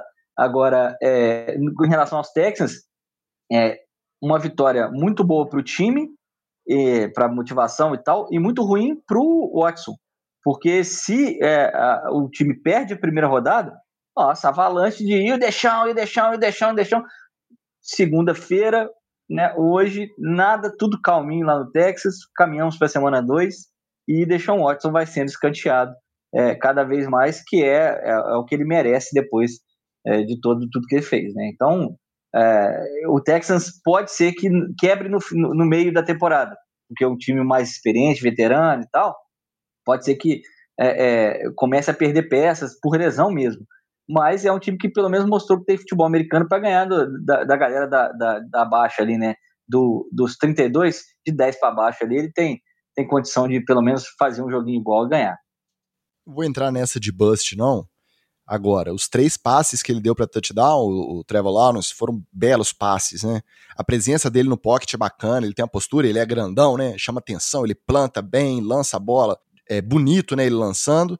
Agora, as interceptações também, tirando uma mais ou menos, teve duas que foram horrorosas, viu? Muito feias. Os Texans eram um dos times que estavam mais cotados aí para uma possível campanha 0-17. Aí já quebraram as bancas. E o outro que também estava cotado aí para uma campanha dessa categoria, que também ajudou a quebrar as casas de apostas, foi o Eagles, que sapecou o Atlanta Falcons por 32 a 6. Também um confronto entre dois técnicos estreantes, o Nick Sirianni pelos Eagles e o Arthur Smith nos Falcons. E aí, Magal, tá preocupado, né? A concorrência na NFC East tá braba, né? Pô, cara, a, a, quando eu vou assistir o, a, a, semana da NFL, a primeira coisa que eu peço nas minhas orações é pro Giants ganhar. A segunda coisa que eu peço é pro Dallas, pro Eagles e pro Washington, nessa ordem, perderem. Ninguém me ajuda, cara. Ninguém me ajuda. O Tampa Bay me ajudou. Bacana. Dallas perdeu, show de bola. O resto, ninguém me ajuda, cara ninguém me ajuda. O Falcons, eu achei, eu achei que ia ser o jogo de reacender a chama do Matt Ryan. Cara, o Matt Ryan vai fazer um jogaço, vai passar a rola no Philadelphia Eagles e tive que ficar ouvindo piadinha de Brodinho me sacaneando por causa do Philadelphia Eagles. Puta que pariu, cara. Agora, sendo honesto, Devonta Smith realmente entrou bem? Significa que ele vai ficar bem o resto da temporada? Não. Porque é aquele negócio. O jogo começou. O cara sentiu que o matchup dele não estava segurando a onda, o cara cresce. E depois que ele cresce, acabou, cara. Acabou. São, são duas das posições que o cara tem mais swag no futebol americano. É o wide e o corner quem ganha esse matchup, o cara cresce para cima do outro de um jeito que pode definir o resto do jogo. Né? Na, na OL, na DL, rola um pouco isso, é, mas eu acho que é um pouco menos, porque na OL e na DL você rotaciona um pouco e, e tem muito uma questão de estudo. Né? É, do, ao longo do jogo, você vai sentindo como que o cara responde. É, é isso é um negócio que eu sempre falo, inclusive, com os, com os jogadores aqui. É, você não precisa dar o sec no primeiro, no primeiro drive. Você vai tentando, conhecendo o cara, ajustando, e uma hora você acerta o sec. No caso do wide do corner, eu acho que essa virada é mais rápida. E o que eu senti foi que o Devonta Smith cresceu para cima dos matchups dele e, e ficou confortável para fazer as jogadas. E isso ajudou. Óbvio, o, o, o, Eagles como um todo funcionou legal. Né? Funcionou bem regular. E o Atlanta Falcons, cara, eu não acho nem que é luz amarela, não, cara. Ali já acendeu a luz do motor, o stop, Aquele que é para você encostar o carro e os caras meteram um adesivo em cima e estão andando. Para ver até onde que vai entrar esse motor aí que vai fundir. É, eu não tô vendo muita saída para o Atlanta Falcons, não, cara. Eu acho que ali é, é rebuild mesmo, assim. E vou te falar mais. Eu acho que é rebuild começando pelo, pelo Matt Ryan. Eu acho que já não tem mais não tem mais química nessa relação aí, não, cara. Eu acho que o Matt Ryan ainda tem caminho na NFL, tem espaço para ele jogar em outros times, mas eu acho que não tem mais muita química com o Falcons, não, cara. É, a gente apostava que o Falcons não ia conseguir ah, muita coisa, mas se a gente analisar o confronto em si, se, é, se tinha um time para poder o Falcons derrotar, o Falcons, o, o Eagles, é, eu confundo os passarinhos tudo. É, tem uma coisa que a pessoa tem que saber aqui sobre, sobre mim nesse programa, porque já estamos aí há quase dois anos de relação, né? É, eu não gosto dos passarinhos, eu não gosto dos time verde e também não gosto dos time vermelho. Então sobra pouca coisa para poder é, é, eu torcer mesmo. Tem que torcer pro meu, pro meu Miami, que é golfinho e é, é aquele azul marinho maravilhoso, como diria é, o Wallace da oitava série, o azul científico. Então, mas voltando lá, ou verde científico também, se vocês quiserem. Mas voltando aí, falando sobre os passarinhos, é, o Eagles, é, é, a gente achava que eles não iam chegar muito longe, porque é um time que tem poucas condições. Os caras conseguiram queimar o melhor Tyrande que apareceu na NFL nos últimos cinco anos, que é o Zach Ertz. Ele agora é reserva do reserva. Eles arrumaram outro, o Dallas Goddard, e ano passado queimaram também. Então é um, é, é um, um inferno de jogador bom lá é, é, pelos lados do Eagles. E, mas se tinha um time que eles podiam derrotar por conta da defesa do Falcons, é o Falcons. Então, assim, nesse embate de passarinho aí, o, o Eagles estava bem cotado, inclusive, para poder é, é, conseguir uma vitória. Agora, a gente não sabia que ia ser essa chulapada toda e que, como disse o Magal, o Matt Ryan é, já está querendo pegar o caminho da roça já, né? Você não gosta de passarinho, mas urubu e galo carijó, tudo bem, né? Então, esses não são passarinhos, né? Os, os, passarinhos que eu não gosto é aqueles passarinhos mal. É, a águia é um passarinho mal. É, o, o, falcão é um passarinho mal. Assim, é o passarinho mal. Esse passarinho mal eu não gosto. Entendi. O Cardinals entra nesse negócio aí também, porque eu também não gosto do Cardinals também, não. Ele é vermelho e passarinho. Entendi. É, eu senti que o pessoal deu uma decepcionada, porque todo mundo botava muita moral no trabalho do Arthur Smith. Acharam muito merecida a contratação, né, para head coach nos Falcons. E aí, interessante, né? Era é, coordenador ofensivo nos Titans. Os Titans, puf, também despencaram. E aí ele foi para os Falcons e os Falcons também não arrumaram nada. Então talvez, né, só voltando, né, para casa anterior para ver se resolve o problema dos dois. Agora vamos passar para os jogos sem surpresa. Agora a roletinha fica mais rápida né? Algumas histórias ali interessantes, mas sem muita zebra pra gente contar. Chiefs 33, 29 Browns, Chiefs até o final ali, né, correu algum risco de perder o jogo, mas mais um caso muito claro que fez valer a presença da torcida, né?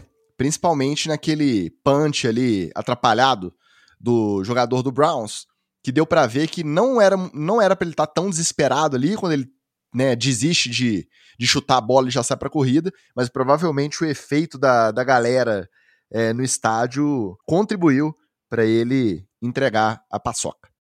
O Pat McAfee até tweetou mostrando uma, uma jogada dele né, no Colts, é, panteando uma bola assim mesmo, que ele, o snap foi atrapalhado e tal, assim, lá, ele deu um olé no cara da, que estava vindo para cima dele e fez o punch do mesmo jeito né? O, o, rapaz do Browns não precisava nem, nem fazer isso, né? nem, nem dar um olé, nem, ninguém nem veio pressionar ele, mas ele saiu correndo para frente, meio desesperado, e como você disse, a, a torcida fez total defesa.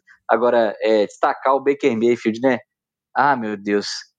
Na hora de tirar o 10, na hora de, de fazer a, a grande vitória da carreira dele, ele termina esperneando no chão, batendo no gramado igual um neném. É, tem dia que é de noite mesmo.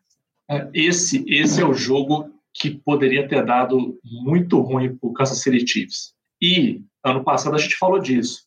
O Kansas City Chiefs vira e mexe faz isso.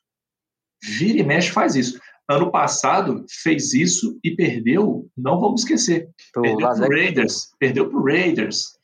É, então, assim, é, o Kansas City Chiefs vira e mexe dá umas, dá umas apagadas nessa. Dá um, essa Ferrari aí continua sendo uma Ferrari, mas de vez em quando dá uma falhada no motor. O que eu fiquei assim sentido pelos Browns é que, cara, eles tiveram na mão de começar a temporada com a moral lá em cima, cara. Você imagina esse Browns começando a temporada batendo o Kansas City em casa. Em casa. O nível de, de hype que ia ficar nesse time, cara. E assim, ó, foi ali no dedinho. Eu confesso que eu torci para os Browns levarem, porque a gente sabe, cara, o Chiefs vai ganhar coisa pra caralho. Provavelmente, provavelmente, a gente pode ter uma repetição de Super Bowl aí. Kansas City e, e. Pode, não vai, não vai espantar ninguém. Quem apostar nisso aí não vai ficar rico por causa de aposta. Agora, o Browns tem que se ligar ao seguinte: eles têm um time para ir longe, para brigar legal? Tem. Mas é, é, nesses momentos aí, final de jogo, apertado, na casa do cara, é, é, nesses momentos que você não pode vacilar, você tem que ficar frio e, e fazer o seu jogo e ser esperto. E dessa vez não foi. Que fique de lição para que em próximos jogos isso não aconteça. É, a narrativa, se o Browns já sai, né? Ganhando dos Chiefs ia ser muito maneira, mas meu clubismo não permitiu que eu torcesse por isso, não. Tô satisfeito aí com a virada do Chiefs. Abraço antes, abraço pessoal Dog Pound BR. Sunday Night Football, Rams 34, 14 Bears. Aí meu voto pro MVP, ó. Chegou estilingando, Matthew Stafford distribuindo, expandindo o ataque do Chama que veio. Ô, oh, maravilha, hein? E do outro lado, a pressãozinha pro Justin Fields começar jogando aumentou. Olha, vou te falar que eu achei que esse jogo ia ser bem mais ou menos, vou ser bem sincero. Tá? Achei que ia ser bem mais ou menos, mas eu gostei. Eu gostei muito do jogo. Eu só fiquei, eu só fiquei um pouco incomodado porque eu achei que o, o placar não foi muito justo. Eu acho que os Bears é, poderiam ter feito um, um, um, jogo um pouco mais apertado, é, poderia ter sido um placar um pouco mais apertado. Se esse jogo fosse um placarzinho ali é, 28 a 34, eu acho, eu acho que seria mais justo. Só que de um ponto para frente, é, os Bears deram uma apagada e os Rams aproveitaram muito esse momento de apagão aí dos Bears. Eles aproveitaram esse momento de apagão e pontuaram muito rápido. Então, é, é acabou meio que matando o jogo e aí ficou aquele, igual no futebol, o famoso 3 a 0 né? Aí chega ali 20 do segundo tempo, cara sabe que não vai virar mais, ele só toca o jogo para terminar logo, para dar os 45 e vai embora. Nem catimba o cara faz, porque ele quer que termine logo e não tenha muita, muita acréscimo. Kalil Mack vai ter que ameaçar alguém na, na comissão técnica para poder botar o Justin Fields em campo, porque se a defesa do, do, do, do, Chicago tiver que ficar em campo esse tempo todo que ficou contra o Rams, vai morrer todo mundo. Seahawks 28, 16 Colts, sem surpresa também. Russell Wilson, 4 touchdowns, 254 jardas aéreas e nem chance para os Colts. Carson Wentz apanhando da mesma forma que nos tempos de Eagles. Ó, Colts perdeu o que tinha de bom, que era defesa, e não ganhou nada no ataque com o Carson Wentz Center. Então, é, realmente foi triste de ver o que o Colts se tornou né, nessa temporada, e aí é candidato mesmo ao 017 famoso. No Seahawks, perfeitos os lançamentos do, do Wilson pro Tyler Lockett e pro DK Metcalf. O cara tá demais. Vamos ver se ele sustenta, né? O ano passado também ele começou assim, né? A largada da, da temporada foi boa, mas foi caindo o nível durante, durante os jogos. Eu acho que o Seahawks, é, com a defesa melhorando, né? Aí o coach não testou a defesa do Seahawks é, é, pra, suficiente para saber, mas se melhorar a defesa do Seahawks, temos aí um competidor, digamos, voando abaixo do radar. É, esse jogo, vou ser sincero, eu achei bem chato, tá? Gostei do Russell Wilson ter ganhado, achei que, é, é, como Alice falou aí, as bolas no Lockett e no Metcalf funcionaram legal. Cara, eu achei bem desanimado, só porque assistir jogo do Colts tá duro, cara. Tá duro. O, o Colts tá um timinho assim, é, tá feio de ver, cara. Tá chato de ver, assim. É, é, eu já vi que essa temporada, assim, se eu tiver que escolher um jogo para não ver, vai ser os jogos do Colts, porque tá ruim, viu? E a Ciara usando um vestido de gala totalmente customizado com o uniforme do Seahawks com o número 13 em homenagem ao Russell Wilson. É TD ou Fumble? Pô, TDzaço e mais, hein? Só a Ciara para poder barrar a, vestimenta de Sir Lewis Hamilton no Met Gala, tá? Depois vocês procurem aí, vocês vão ver que ele até com véu lateral tinha dentro do, do pacote que vestiu o, o, o, o Lewis Hamilton, né? Só a senhora Russell Wilson mesmo para poder barrar é, o, no jantar mais concorrido do planeta, tá? O destaque aí que eu vou dar, além desses que vocês já deram, é que esse evento acendeu a chama da quinta série no Brasil inteiro, que a galera não conseguiu lidar com um evento chamado Met Gala. E aí, porra, foi só piadinha de Met Gala, Met Gala. É o que? Gala o que? Ah, meu Deus do céu, quinta série aí hoje é, vai dormir cedo. Vai dormir cedo a quinta série hoje porque trabalhou um bocado. Para mim também foi TD, apesar de ter ficado feio, igual capeta, mas TD, né? Tinha coisa Mas a mais... intenção não é ser feio bonito, a intenção é chocar e aparecer. Não, para isso, pra isso aí deu certo, mas tinha coisa pior lá, depois vocês procurei. E o Hamilton é legal, né? Em 24 horas ele saiu com a cabeça debaixo da roda do Verstappen para ir desfilar no Met Gala. O cara é foda mesmo. Panthers 19, 14 Jets, o jogo da vingança de Sand Arnold. Na entrevista pós-jogo, ele admitiu que ele ficou chateado com a troca e que pensou bastante sobre a estreia justamente contra o ex-time. Mas só até o kickoff. Diz ele que quando começou o jogo, ele só concentrou ali no que estava à frente. O Zach Wilson estreou ok, né? Um bom jogo, mas nada demais. E um TDzinho também de leve, com o Robin Anderson também comemorando o touchdown contra o ex-time, fazendo a comemoração do aviãozinho para fazer bullying com os Jets. Cara, primeira coisa aí, o Zach Wilson ok significa show de bola, porque ele tá no Jets. Então, assim, ok é 10. Ok é nota 10. Então foi nota 10. Zach Wilson aí, nota 10. Show de bola. É, mas falando sério, esse é outro também que a galera. Ah, bust, olha isso. Meu irmão, meu irmão, acabou de mudar a CT do time. Acabou de trazer um QB novo. Você não constrói um time do dia para a noite. Esquece. Esse ano o Jets é só para se acostumar. Só para se acostumar. Só para o pessoal se acostumar um com o outro o, o Robert Salé se acostumar com o time que ele tem na mão, o Zach Wilson se acostumar com a OL dele e vice-versa, com os recebedores, a defesa. Esse ano é só para se acostumar. Ano que vem a gente pode ver o que, que vai acontecer é, com esse Jets. É, eu espero de verdade que o Jets melhore. E assim, eu, eu tenho pena de verdade do torcedor do Jets, porque é todo ano essa piada, todo ano essa desgraça. E o torcedor do Jets está sempre lá, cara. Tem jogo do Jets Life Stadium, os caras estão lá, pinta a cara de verde, roupinha de avião, todo ano, cara, todo ano. Então, assim, eu espero de verdade que o time melhore. E esse negócio de Sandarnold, que conversinha fiada em Sandarnold. Conversinha fiada. Você imagina filme de, filme de vingança, né? Que o, o cara chega para se vingar, quando ele encontra o cara que vai se vingar, ah, agora eu tô de boa. Eu, eu tava puta até agora. Até agora que eu te vi. Antes eu me vingar de você, agora eu não tô mais puto, não. Agora eu tô de boa. Você imagina no, no o Bill, a, a, a noiva só encontrando com o Bill? Eu encontrei com o Bill. Pronto, Bill. Não, beleza. Não, você não quer se vingar, não? Não, até eu te encontrar eu queria. Agora eu tô de boa. Você me deu um tiro na cara, me encheu de porrada, me deixou pra morrer, mas beleza. Só queria te ver, já vi. É nós, estamos aqui, high five, vida que segue. Porra. É, metendo, eu, eu te perdoo, hein? Imagina. É. Jogou na força do ódio, jogou na força do ódio, é óbvio. óbvio. E lembrando que o Sandarnold, para quem não está conhecendo, é o menino que entrega a bola pro, pro é, McCaffrey correr. Tá? O famoso garçom, garçom do McCaffrey. No dia do jogo, o Panthers anunciou a mudança dos números dos linebackers Shaq Thompson e Germaine Carter para os números de dígito único momentos, Aê, momentos Aê. antes do jogo. Eles deixaram para anunciar no dia do jogo, faltando poucas horas para começar a partida. Entendeu, ah, Fala que você gostou. Fala que você gostou de ver o, o, o, é, o Julio Jones jogando para dois. Pode falar. Horroroso. Para mim é fumble demais. Primeiro fazer isso aí. Ah, eu vou confundir o ataque adversário. Vou botar, vou anunciar só na hora do jogo. Isso aí para mim é amadorismo, entendeu?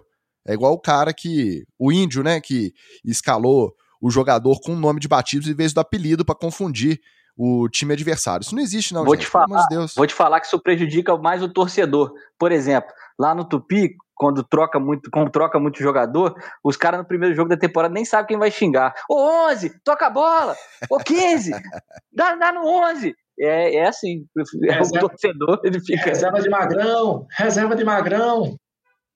Esse sem surpresa também, mas ó, correu um certo risco em 49ers 41, 33 Lions. Sendo que até perto do final do terceiro tempo, do terceiro período, tava 38 a 10 para São Francisco. E aí o Jared Goff incorporou o Matthew Stafford e começou a distribuir bola ali na lateral, não tinha mais tempo para pedir. Eles não, ganharam. Exagera, não, não, não, não, para, para.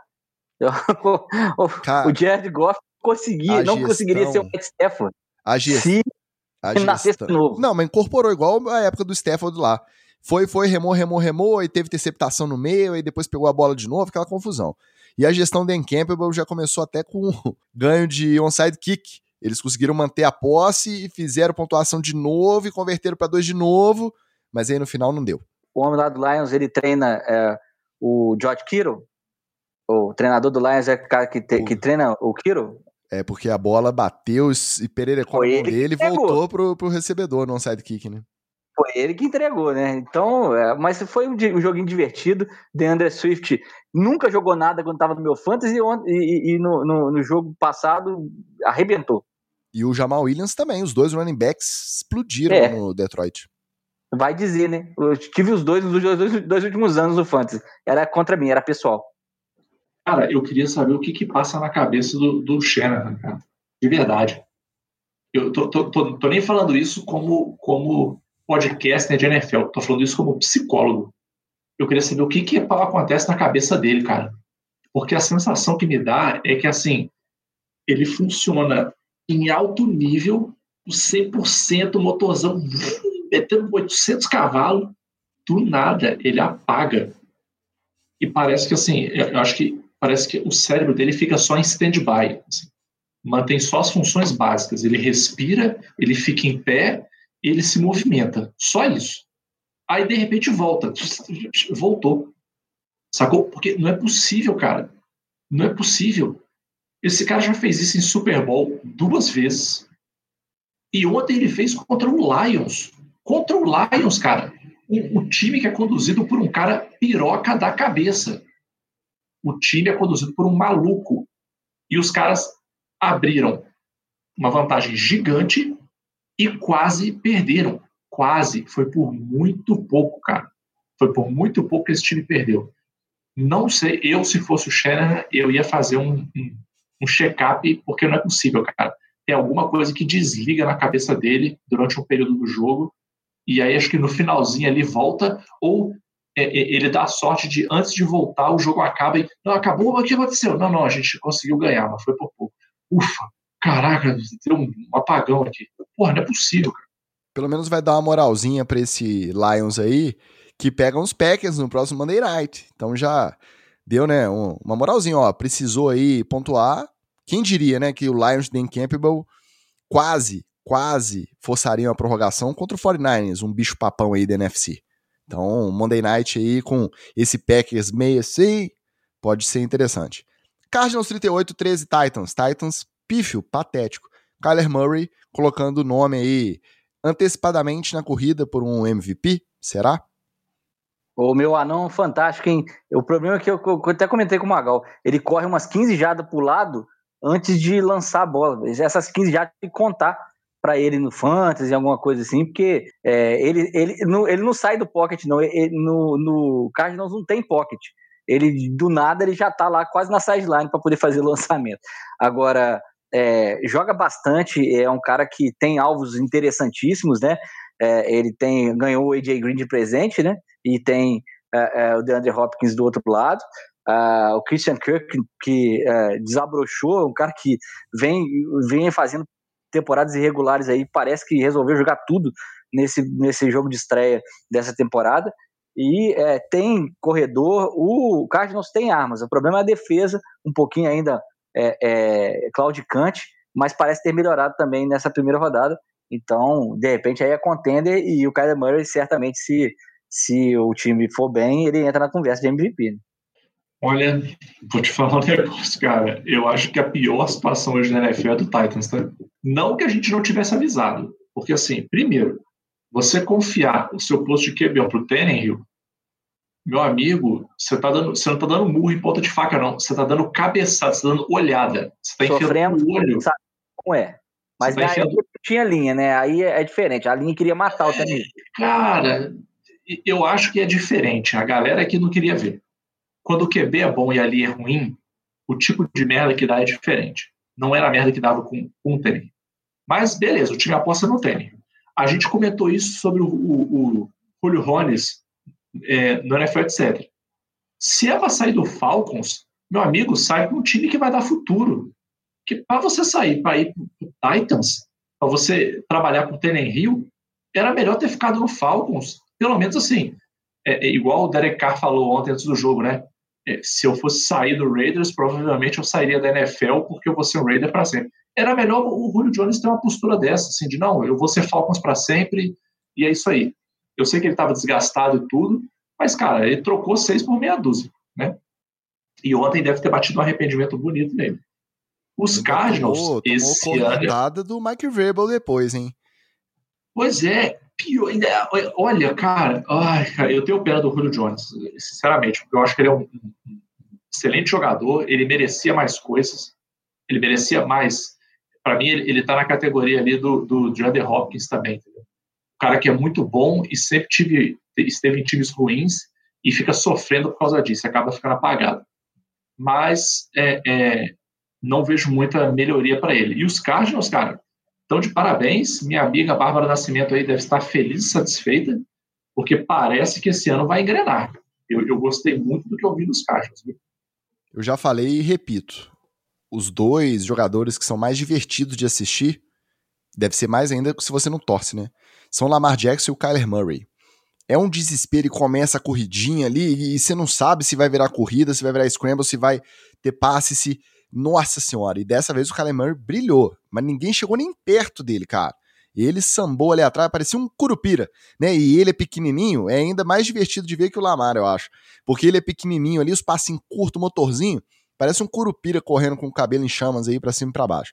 Agora, só um TD fama. O Chandler Jones, ele sacou o Tannehill cinco vezes. Aí o responsável pela marcação dele, considerado até então um dos melhores tackles da liga, o Taylor Lewan, ele tuitou o seguinte: chutar a minha bunda, eu não tenho como dar desculpas em relação a isso. Obrigado, Chandler Jones, por ter me exposto dessa forma, porque vai me ajudar a melhorar. Entendeu o fumble uma dessa aí depois de deixar o cara sacar cinco vezes seu próprio quarterback? Não, TD, e eu, eu, obviamente ele tem que resolver as, as diferenças dele com o Tannehill, né? O Tannehill deve ser um babaca, né? Porque lá em Miami a queria matar ele. Agora, é, é, o outro deixa um homem sacar de cinco vezes. Mas agora, tirando a, a, a zoeira, é TD. Você admitir seus erros e querer melhorar, é sempre TD.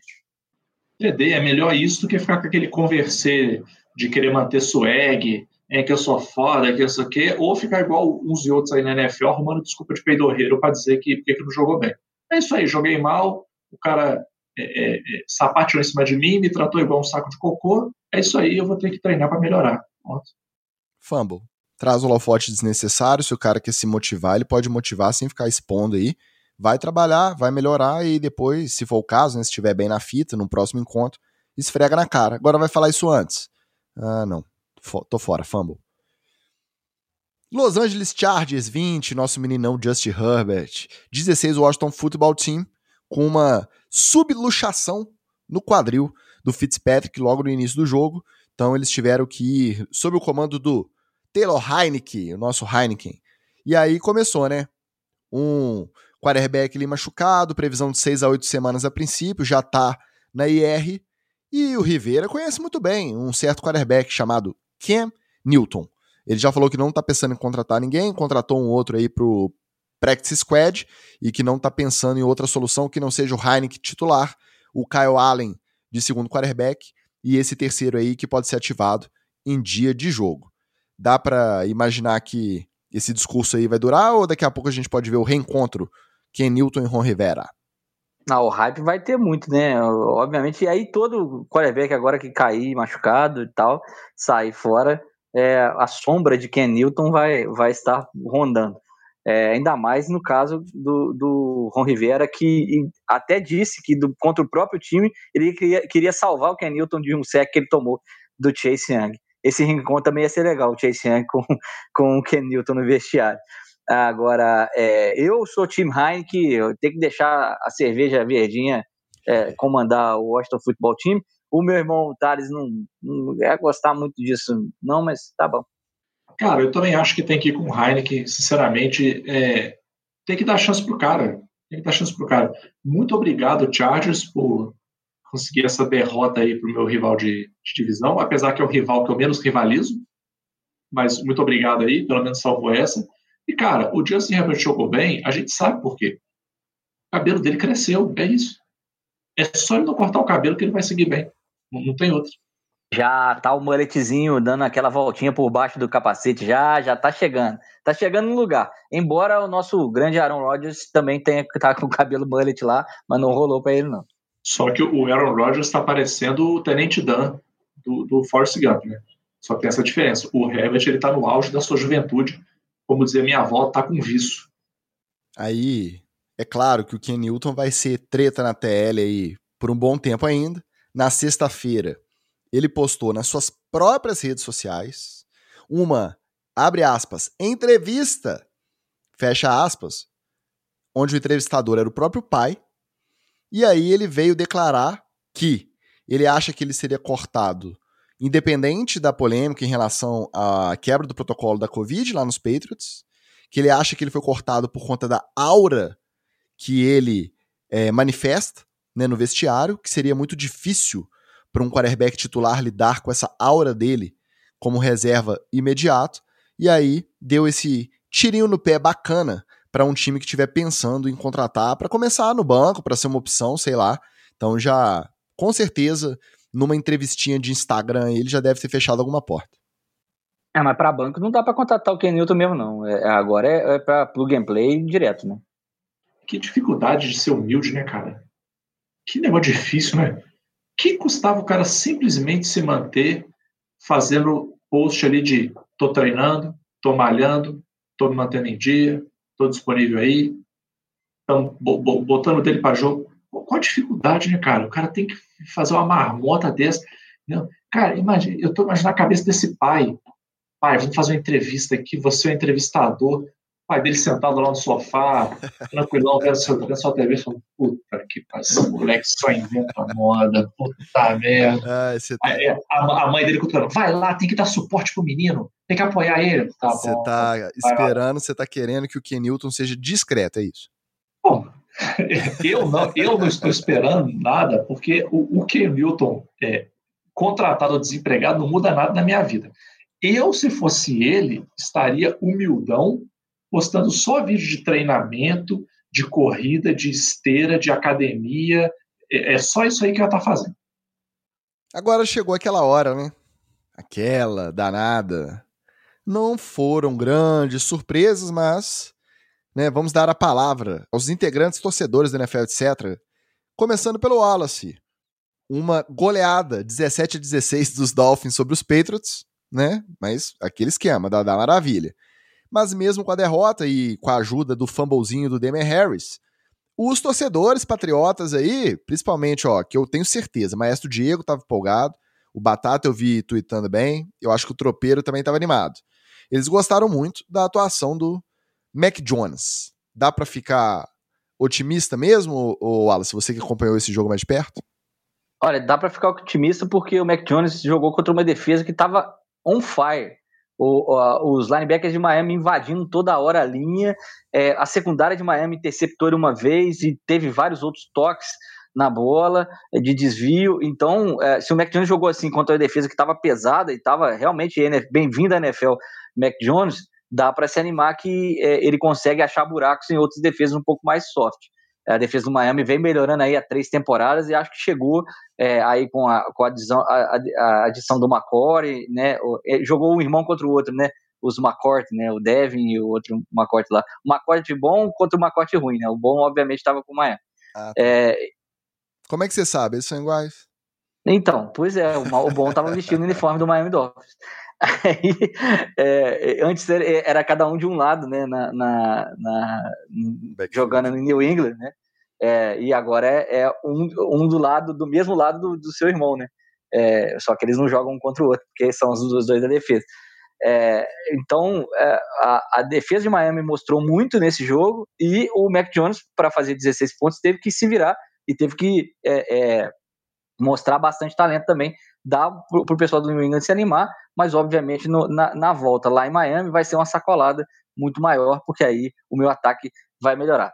Duas preocupações com relação ao Tua. Não achou o Devante Parker, ele é, perdeu em algumas jogadas o Devante Parker em profundidade, isso me preocupou, mas muito bem na, na, na, gerência dos passes um pouco mais curtos e principalmente com o Miles Gaskin correndo e com o Gesick de, de Tyrande. É, Miami tem um ataque parecido com os que o é, é New England te, teve, competente e é, também é, que não desperdiça bolas em, em, profundidade. Jacob Brissett entrou em alguns snaps para poder fazer quarterback sneak.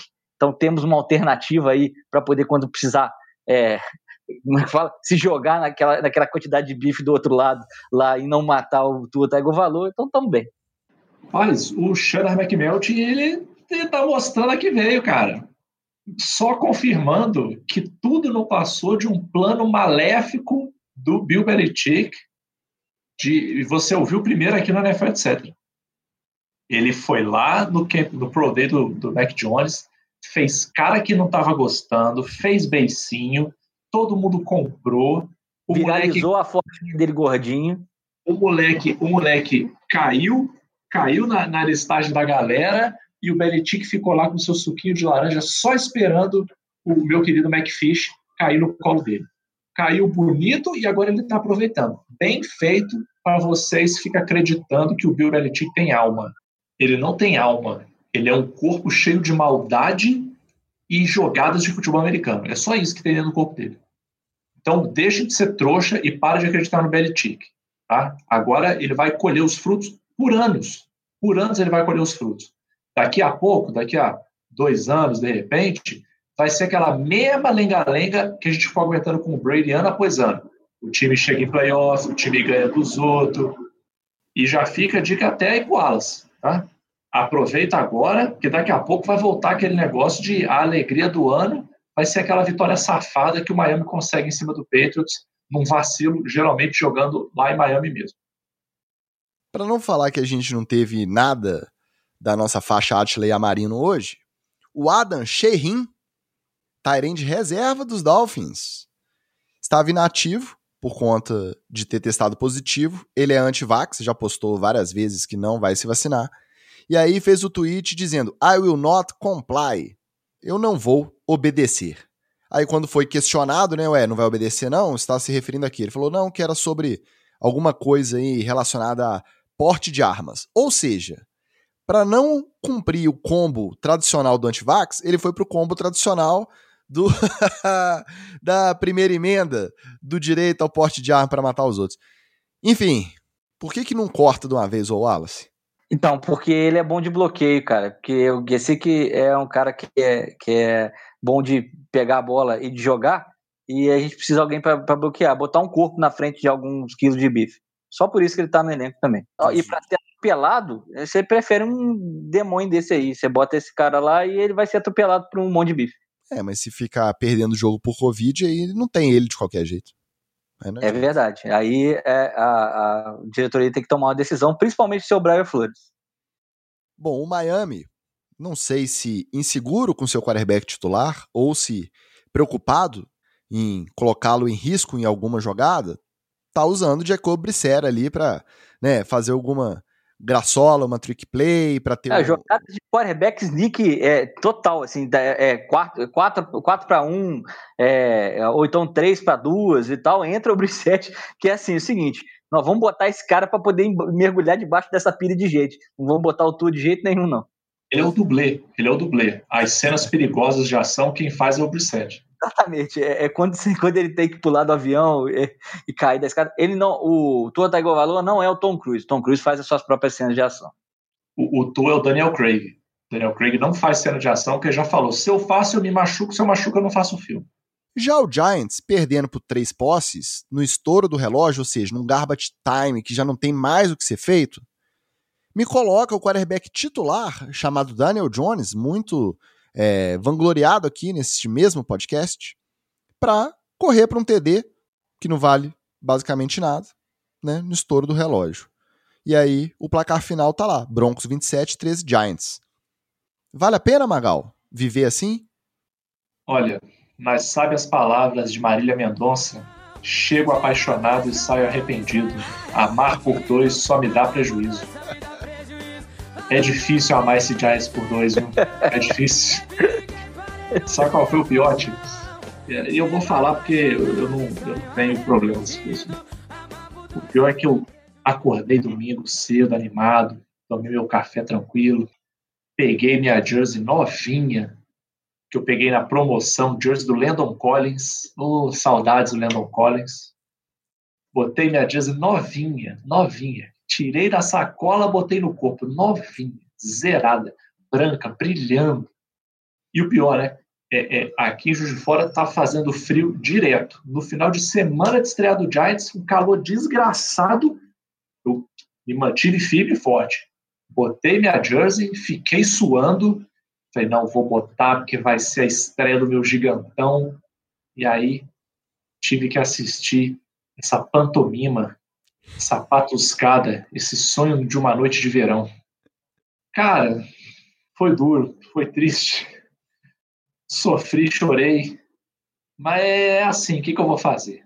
Né? O que, que eu espero que aconteça? Eu espero que o Joe Judge, é, como bom Joe Judge, bote todo mundo para pagar flexão, para pagar corrida e ajuste esse time, porque ao final de contas, semana 1 um não quer dizer nada. Semana 1 um é bagunça, semana 1 um é zoeira, semana 1 um é para bagunçar as casas de aposta, e eu espero que o Giants esteja fazendo esse joguinho de vamos fingir, igual o Packers, é o mesmo joguinho do Packers, vamos fingir que nós estamos mal na semana 1, o pessoal achar que a gente não está valendo nada e vamos descer o carro a partir da semana 2. O prato para o Giants está servido. Né? que o Fitzpatrick machucou. O jogo é de Thursday night contra um, um Washington Football Team que vem com QB reserva. Tudo bem que é o Heineken, né? O QB que desce mais gelado e gostoso aí da NFL, mas ainda assim, cara, é um jogo que o Giants está com a faca e o queijo na mão para sair com a vitória. Como a gente já comentou aqui, se o time começa 0-2, começa a dar uma bagunçada no vestiário aí. E eu não acho que os, que os jogadores do Giants querem bagunçar o vestiário com o Joe Judge. Eles sabem que o negócio lá roda um pouco diferente. Mas se eu te falar que eu chorei, chorei, sofri, fiquei puto, desanimei, falei, tá, vou ver mais essa merda também não. Vou ver uma porra de NFL, caralho. Agora eu vou acompanhar cricket. Agora eu vou acompanhar curling. Um esporte com raiva. Eu vou acompanhar o regional de bocha uma coisa que me deu alguma satisfação, mas eu não sou torcedor modinha, eu não sou bandwagon.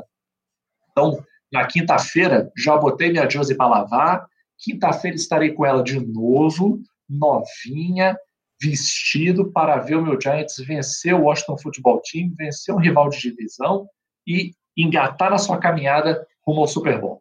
O problema é que muita Heineken dá uma ressaca danada, então tem que tomar cuidado com isso aí na quinta-feira.